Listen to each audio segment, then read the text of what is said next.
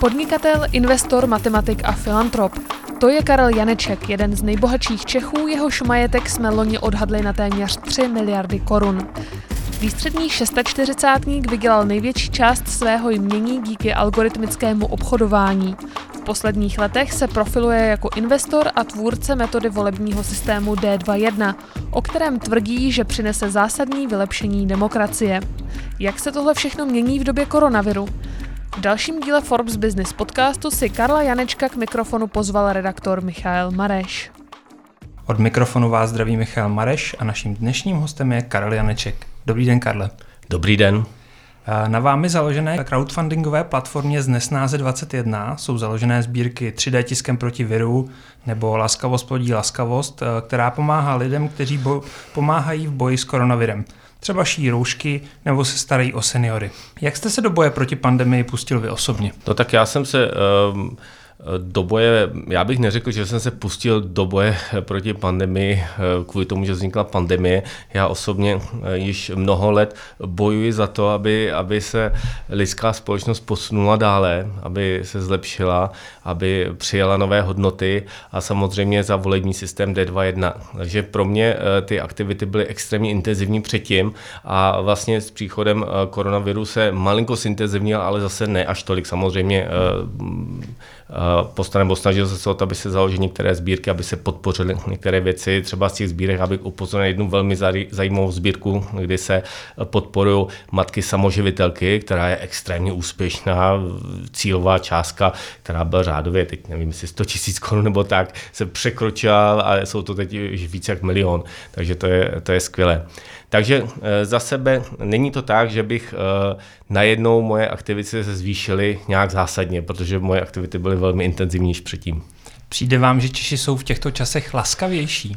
Ano, je to jeden z těch uh, pozitivních důsledků koronaviru, že lidé si mnohem více pomáhají a nestojí se, nebo ne, nestydí se za to o tom mluvit. Je to společenské téma, to je prostě úžasné. Jedna věc je, že každý ví, že, nebo více lidí ví, že je dobré pomoc, ale druhá věc je, když se to hovoří. Hovoří se napříč společností, lidé se vzájemně podporují.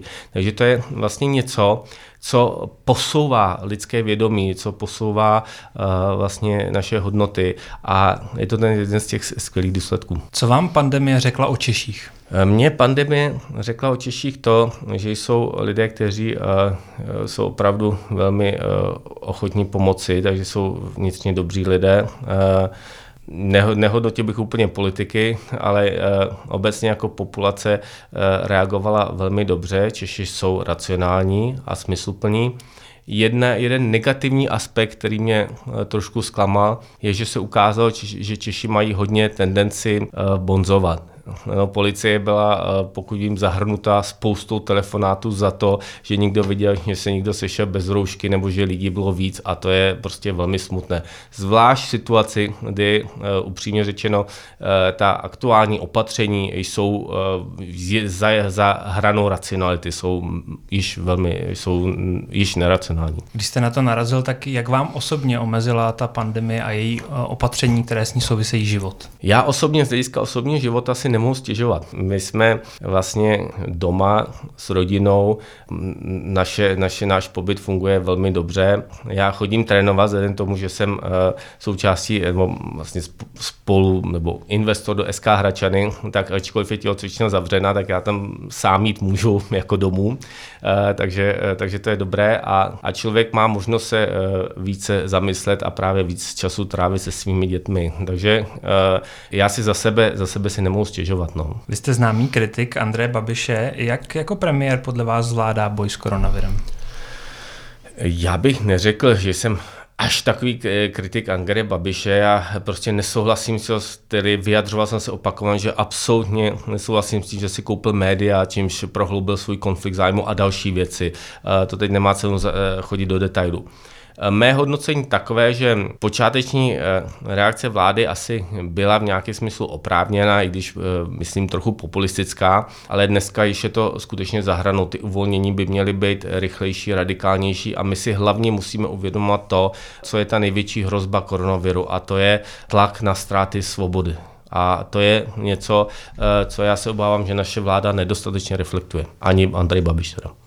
Vidíte nějaké pojítko mezi právě omezením svobody a omezením ekonomiky? Já vnímám, ty, když bychom se bavili o dopady koronaviru, tak eh, jedna věc je ta svoboda a eh, trošičku jiná kapitola ekonomika. Tam bych přímo nedával, samozřejmě to spolu souvisí, ale nedával bych tam až takovou přímou vazbu. Co se týče ekonomiky, tak opatření, která byla na začátku, bych považoval za racionální, protože my jsme nevěděli, jak se to vyvine, ten virus se mohl ukázat víc nebezpečný a tak dále, tak vlastně ekonomiku jsme eh, v jistém smyslu hibernovali, zastavili. A to má samozřejmě eh, důsledky a pro některé lidi, lidi ty důsledky jsou těžké, já si to uvědomuju, ale z toho globálního pohledu eh, ty důsledky nemusí být špatné. Pokud to zamrznutí nebude příliš dlouho trvat a teď je potřeba ho uvolňovat, je to na čase, tak se naopak může ukázat, že to zamrznutí dokonce ze střednědobého pohledu může být užitečné.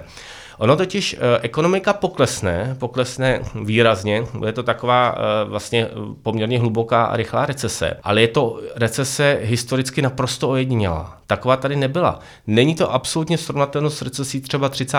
let, kde ty důvody byly vnitřní, fundamentální. Prostě uh, byl ten systém celý byl na um, špatný a musel skolabovat. Není to uh, bublina třeba uh, Y2K nebo, nebo uh, internetová bublina a tak dále. Je to externí dopad. No a teď, uh, když, když to takhle uh, se stane a krátkodobě ta ekonomika se zastaví a pak se zase rozběhne, tak my uh, máme udrženy vlastně ty cesty, ty pojistky, pojítka ekonomická a to naběhnutí může být hodně rychlé. To znamená, ten propad se může otočit poměrně rychle. Neměla by to být dlouhodobá recese, pokud to zastavení nebude příliš dlouhé. Není to srovnatelné s recesema minulosti. A nejen to, ono nakonec se to může ukázat jako ještě lepší. Proč?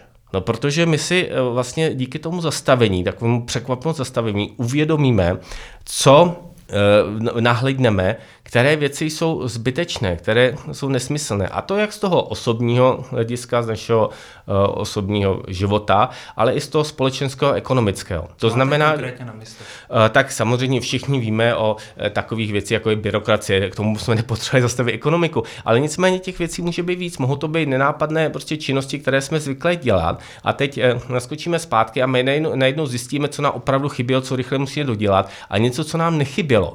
Tak uh, proč zatím mít? Uh, konkrétně bych mohl říct si třeba z osobního pohledu. Spousta lidí běhá, teď má šíleně schůzky, pořád chodí na někam jednání, večeře a najednou zjistí, že něco třeba uh, chybí, ale spousta z toho ne a může to být spousta věcí, které, které člověk ani nenaplní nezajímavý, nezajímají a to může odbourat. Z toho e, příklady z ekonomického pohledu, to bych asi, e, to nevím jak vy, ale to mohou být konkrétní pro firmy, prostě činnosti, které nejsou e, přínosné. Našel jste třeba vy osobně na svém životě něco, co byste dokázal odbourat, co jste zjistil, že je vlastně nepotřebné? Já jsem skutečně zjistil to, že spousta eh, schůzek, kdy člověk má plné večery a každá z nich je v nějakém smyslu důležitá, společensky nebo jinak, tak možná ta důležitost přeci době trošičku, trošičku nadesená, takže, eh, takže je pravděpodobné, že ačkoliv, když se situace uvolní, tak já budu eh, mít více, více volného času po večerech. Není současná pandemie šancí pro Česko na restart v některých konkrétních oblastech? Napadá mě třeba školství, k němuž vy máte kvůli matematice docela blízko. Ano, to je, to je velmi dobrý příklad. Eh, školství, které se může očistit a zlepšit. Protože vlastně tento výpadek by dlouhodobě byl strašný, ale spousta těch kvalitních škol velmi dobře přeskočila, přeskočila do elektronického vyučito, vyuč, vyučování. Já bych mohl jmenovat třeba konkrétně Duhovka školy mého bratra, základní a střední školy, které dokonce ten systém měli připraven. Je fascinující, oni byli během pěti dnů schopni přejít na elektronické vyučování. A to je, to je skutečně budoucnost. A je, je to potřeba, to, že to lidi v tomto takto donutilo, je jednoznačné plus. Také uh, si mnohem více uh, lidé a děti uvědomí, jak učit, aby to, aby to děti bavilo. Uh, myslím si, že zde je šance, že bude i posun ve školství nejen z hlediska uh, online výuky, ale i z hlediska toho, jakým způsobem se učí a co se učí. Jsou některé další oblasti, které by si nejenom zasloužily, ale také potřebují restart. Já bych, já se domnívám, že to, co, eh, to, co je, potřebuje nutně restart, eh, jsou eh, naše vnímání, naše hodnoty, to, jak lidé, to, jak lidé uvažují a to, jak jednají. A jedna, jedna z taková, takový vlastně největší, možná bych to uvedl takto, největší nebezpečí koronaviru jednoznačně považuji, protože ten virus fakticky není škodlivý. Já jsem na svém blogu napsal, že to je svým způsobem až v úvozovkách přátelský virus. Ta umrtnost je, umrtnost je velmi nízká. Uh, je to virus, který se dobře šířil, ale na druhé straně neumírají děti a to je opravdu dobře. Co ale je, eh, co ale ten virus způsobil a co je to největší nebezpečí pro lidskou společnost, je strach. Je, je masový strach, je to strach, který eh, se dá zneužít a který samozřejmě se zneužívá v některých zemích eh, méně demokratických a k tomu můžeme ještě něco říct. Nicméně také ten nebo ten strach nebo tlak nutí lidi vystoupit ze své komfortní zóny. A je známe, eh, známý psychologický fakt, že lidé se bojí změn, nechtějí změny. A i v situacích, kdy změna je v každém ohledu lepší, takže je to vlastně změna, která by byla bez rizika, tak lidé stejně tu změnu nechtějí. Ale když, když tímto způsobem jsou donuceni vystoupit ze své komfortní zóny, tak, se, tak ta změna prostě tu změnu musí udělat a uh, spousta těch změn bude k lepšímu. I když se bude moct vrátit, tak už se, ty, eh, tak už se lidé nevrátí. A to je, to je prostě obrovský přínos. Takže uh, to je, jak lidé změní svoje životy v tom osobním životě, v tom společenském zásadní. Třeba v tom osobním životě si také je takový jeden zajímavý pohled, že je pravděpodobné, že více vztahů, že hodně vztahů se rozpadne díky, díky tomu tlaku ale zároveň ty vztahy, které jsou silné a dobré, tak naopak eh, mnoho z nich posílí. Takže je to takový vlastně urychlení těch změn. Takže sdílíte názor, že výsledkem pandemie nebude více narozených dětí, ale více rozvodů? S velkou pravděpodobností jsem přesvědčen o tom, že více rozvodů. Domnívám se, že to může být i více narozených dětí. To vůbec nejde proti sobě, může to být oboje. Vidím na vás, že chcete říct ještě něco dalšího o koronaviru. Pro mě je naprosto klíčové si uvědomit,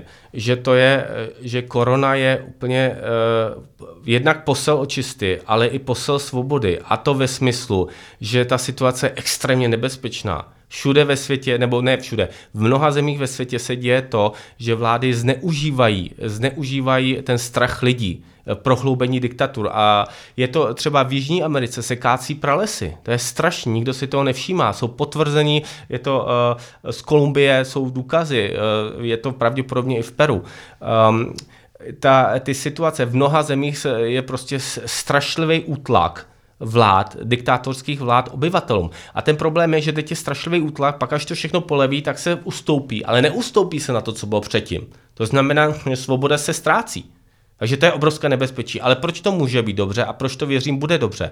Protože lidé si uh, uvědomují, uh, jaký je to problém, uvědomí si, že tu svobodu mohou ztratit, uvědomí si, co, mohou, co, se, uh, co mohou dělat. To znamená, že my jsme tady na té masce, uh, misce váh, že buď to ten vlastně lidský systém může skolabovat a zničit se, anebo naopak projdeme eh, tou eh, změnou, kterou nazývám sociální singularita 2.1, skoková změna a dostaneme se mnohem blíž té společnosti H2.1. A jeden z faktorů, který nám moc pomáhá, je, a to se málo ví, jsou, je vlastně dopad, dopad koronavirus na fake news. Ten je velmi pozitivní totiž. Protože to, co se děje, to, co je eh, nejhorší z hlediska, to, co je uh, velmi špatné pro lidskou společnost, nebo to, co je ta stinná stránka internetu, eh, jsou sociální sítě typu Facebook, které čistě algoritmicky jsou nastavené tak, aby co nejvíc lidí kliklo, aby to co nejvíc lidí zajímalo. To znamená, ty algoritmy logicky dělají to, že lidem podsouvají informace, s kterými již souhlasí, a podsouvají informace tak, aby zvyšovali extremismus aby si na to lidi klikli, aby je to zajímalo. To znamená, přirozeným způsobem se lidé rozdělují, eh, separují společnost a zvyšuje se extremismus lidí. To je největší problém. Eh, eh, já jsem slyšel názor odborníka na, na toto téma, zakladatele Semantic Vision, teď mi vypadlo jméno. Velmi, František Vrábel. Děkuju, František Vrábel, ano. A ten mluvil o tom, že tento dopad v Facebooku je řádově horší než placený Facebook z Číny a, a Ruska dohromady. Že to je ještě mnohem horší, ta přiroz, ten přirozený postup. A teď ale, co se děje díky koronaviru, že lidé komunikují mnohem víc online, když to není ten pouze rychlý klik na minutu, ale ale eh, všímají si věcí mnohem víc. To znamená, přirozeným způsobem se, toto, eh, se tomuto pomáhá. A to si myslím, že je jeden možná největších, eh, největších pozitivních dopadů, o kterém se málo ví. Chtěl jsem se zeptat také na další změny, které se dotknou třeba dopravy a vy jste spolumajitelem zanzibarského rezortu Zury. Jak se na jeho návštěvnosti podepsali opatření spojené s globální nákazou? Tak Zury je v současné době zastaven. Pro nás to zatím není až tak strašné, protože tam je stejně období dešťů, takže ono se to tak trošku uh, hodí na časově. Ale jinak samozřejmě to ten, uh, je to obrovský problém. Obecně, uh, obecně cestovní ruch a hotely a restaurace, to, je, to, je jedno, to jsou ty odvětví, která Eh, která jsou skutečně v krizi. Ano, to je problém. Je velmi pravděpodobné, že objem dopravy globální se, eh, je, se zmenší, bude menší, než jsme byli zvyklí do posud. To znamená, že ani cestování za dovolenou nebude na takové výši. Toho se nebojíte, vzhledem k zury? Je, je to pravděpodobné a eh, samozřejmě má to ty negativní důsledky, ale má to i spoustu pozitivních důsledků. Když se podíváte, všimněte si, když se budeme koukat na oblohu i v Praze a je to, a je to vlastně měsíc a půl, kde se nelétá, nebo tak nějaká, ta obloha je mnohem čistější. Je to, je to prostě úžasný, fascinující. A e, také jeden z těch věcí, e, že, který si uvědomíme, že možná nemusíme až tak cestovat, lítat tam a zpátky neefektivně. A e, já jsem přesvědčen o tom, že ta rovnovážná hladina toho, jak cestujeme, by měla být míň. Měli bychom prostě létat míň. Eh, letadla jsou jedni z, z největší, jsou velmi významný zdrojem znečišťování. Nesrovnatelně víc než auta, auta samozřejmě lokálně ve městě, ale jako z globálního pohledu jednoznačně letadla. A eh, prostě ta letecká doprava je šílená. A eh, já jsem například ekonomicky to nahlížím tak, že je potřeba správně ohodnocovat negativní externality a tyto negativní externality se nehodnocují dostatečně dobře. Takže za mě velmi dobrým výsledkem eh, tohoto, kdyby ideální by bylo, kdyby prostě letecká doprava se zásadně zdražila, aby se ty negativní externality lépe platily a tím pádem samozřejmě by klesla poptávka. Eh, opravdu by se lítalo eh, v situacích, kdy je to velmi důležité. Kromě zanzibarského rezortu jste investorem v mnoha dalších věcech, například v leteckém simulátoru, pěstování konopí pod značkou CB21, jestli se pamatuju ano, správně, uh-huh. nebo ve výrobě tyčinek z cvrččí mouky Sense. Kam pandemie zasáhla nejtvrději, eh, do které oblasti? Tyto oblasti, co jste jmenoval, tak uh, tam nezasáhla nějak tvrdě, naopak dokonce CB21 Pharma tam myslím, že eh, to bude ze středního dlouhodobého hlediska přínosné, že lidé si více budou hledět svého zdraví. To je mimochodem jeden z dalších pozitivních důsledků koronaviru, že lidé si více uvědomí ty nebezpečí, která jsou a budou více zodpovědní vůči svému tělu a životu. Takže tam to spíš vidím ze středního a dlouhodobého hlediska pozitivně. A lidé budou více a zdravěji jíst věci, jako jsou čtvr, cvrčci? A já, já tomu věřím, ano. Eh, já třeba osobně nemám absolutně žádný strach z tohoto viru. Eh, a vím, že prostě za prvý prvý eh, jsem aktivní sportovec a za druhý mám skvělou imunitu. Ale je to i díky tomu, že si hlídám, eh, co jím. Jím opravdu zdravě a kvalitně. A, eh, a vlastně ten strach zase, lidi, hodně lidí přinutí k tomu, aby se teda zamysleli, jestli si mají dát ten hamburger nebo tak, anebo se zamysleli, že třeba zelenina je, je lepší pro jejich život. Mění současná situace váš pohled na to, kam dávat peníze? Uh, to bych neřekl. Uh, já svoje peníze jsem již dlouhodobě dávám do oblasti, které mají eh, ten zásadní společenský přesah, eh, tam, kde to považuji za důležité. Konkrétně jsou to samozřejmě moje nadace a, a institut H21 a, a to se nemění. Takže mě osobně toto nijak neposunuje z hlediska investičního. Ve velkém rozhovoru, který jsme s vámi do Forbesu pořídili v roce 2018, říkal, že bez peněz člověk nemůže mít opravdovou svobodu. Zní tohleto moto, tahle myšlenka, teď ještě silněji než v normálních časech? To je zajímavá otázka, to bych si musel promyslet, nevím, jak na to přímo odpovědět. Je to tak, že v současné době uh, platí, v současné době platí to, že be, bez peněz je těžké mít tu skutečnou svobodu. Což neříkám, že eh, peníze jsou v tomto smyslu podmínka nutná, nikoli však postačující. Nikdo může mít spoustu peněz a je totálně nesvobodný. Takže jako může být svobodnější člověk, který je totálně bez peněz, než člověk, který těch peněz má moc. Teda, jo? Ale samozřejmě ve společnosti uh, Eh, ve vizi společnosti, o který, o který mluvím a které se snažím podpořit, tu cestu k ní, eh, kterou nazývám H21, společnost Humanity 21. století, tak eh, rozhodně nemůže být souvislost mezi svobodou a penězmi. V žádném případě nemůžou být peníze nutnou podmínkou ke svobodě. To prostě není dobře. Ve zmíněném rozhovoru z roku 2018 mě zaujala jedna vaše věta, že jste neměl rád dětství, že vás nebavilo být malý a mladý a těšil jste se, až budete dospělí. Jak to? To nevím, ale je to tak, že já jsem se jako dítě, um, jsem se nevím, jsem hledal uh, svůj náplň života, tu jsem našel v matematice a v tom luštit různé hlavolamy nebo, nebo tak. A uh, vím, že se mě extrémně zajímala věda už od, od, opravdu od malička a zajímaly mě záhady poznání a moc jsem se těšil na to, až budu dospělý, až to budu moc sám dělat. Tak to byl ten hlavní důvod. Nebyl také důvodem to, že jste eh, musel podstupovat rodinné práce, které vám ordinoval váš otec? O tom jsem mluvil, ale to bylo až, až eh, v další fázi. to úplně v tom malém dětství nebylo a já jsem se těšil, že budu dospělit i jako malý dítě, takže tohle nebude, není ten, určitě není ten primární důvod. Vy jste začal vydělávat peníze už poměrně brzy. Co jste dělal předtím, než jste se dal na dráhu algoritmického tradingu? Já jsem teda studoval matematiku a právě když jako teenager jsem si uvědomil to, že eh, když člověk nemá zdroje, tak nemá tu skutečnou svobodu a začal jsem podnikat a začal jsem podnikat hned po revoluci. Můj první uh, takový biznis byl, že jsem prodával zmrzlinu na Karlově náměstí, to bylo krátce, pak jsem dělal kamelota knih, to znamená prodával jsem knížky, pak jsem upgradeoval, dělal jsem distributora knih. No a tím jsem si vydělal nějaké první peníze a pak, pak jsem pokračoval dál. No. Pak jste začal dělat analytika v komerční bance? Ano, dělal jsem nějakou dobu analytika v komerční bance, přesně tak, ale nicméně můj první um, biznisový úspěch, který byl globální, bylo, když jsem napsal uh, software na Monte Carlo simulace Blackjacku, Statistical Blackjack Analyzer. To bylo během mého prvního pobytu ve Spojených státech. Ten software jsem začal prodávat někdy v roce 96-97. Do dneška se prodává? Do, neprodává se. Ten software byl extrémně rychlý a to v té době byla úplně ta největší konkurenční výhoda, protože když člověk chtěl mít dobrá čísla, tak můj software běžel půl dne. Konkurenční software, který používali tehdy profesionál, byl devětkrát pomalejší. To je úplně vybošilně moc, takže to je půl dne versus třeba čtyři dny. Ehm, a eh, já jsem ten software prodával, prodával jsem až někdy, eh, pak jsem musel udělat Windows, pak jsem upgradeoval a tak dále, až někdy do roku 2007 nebo tak.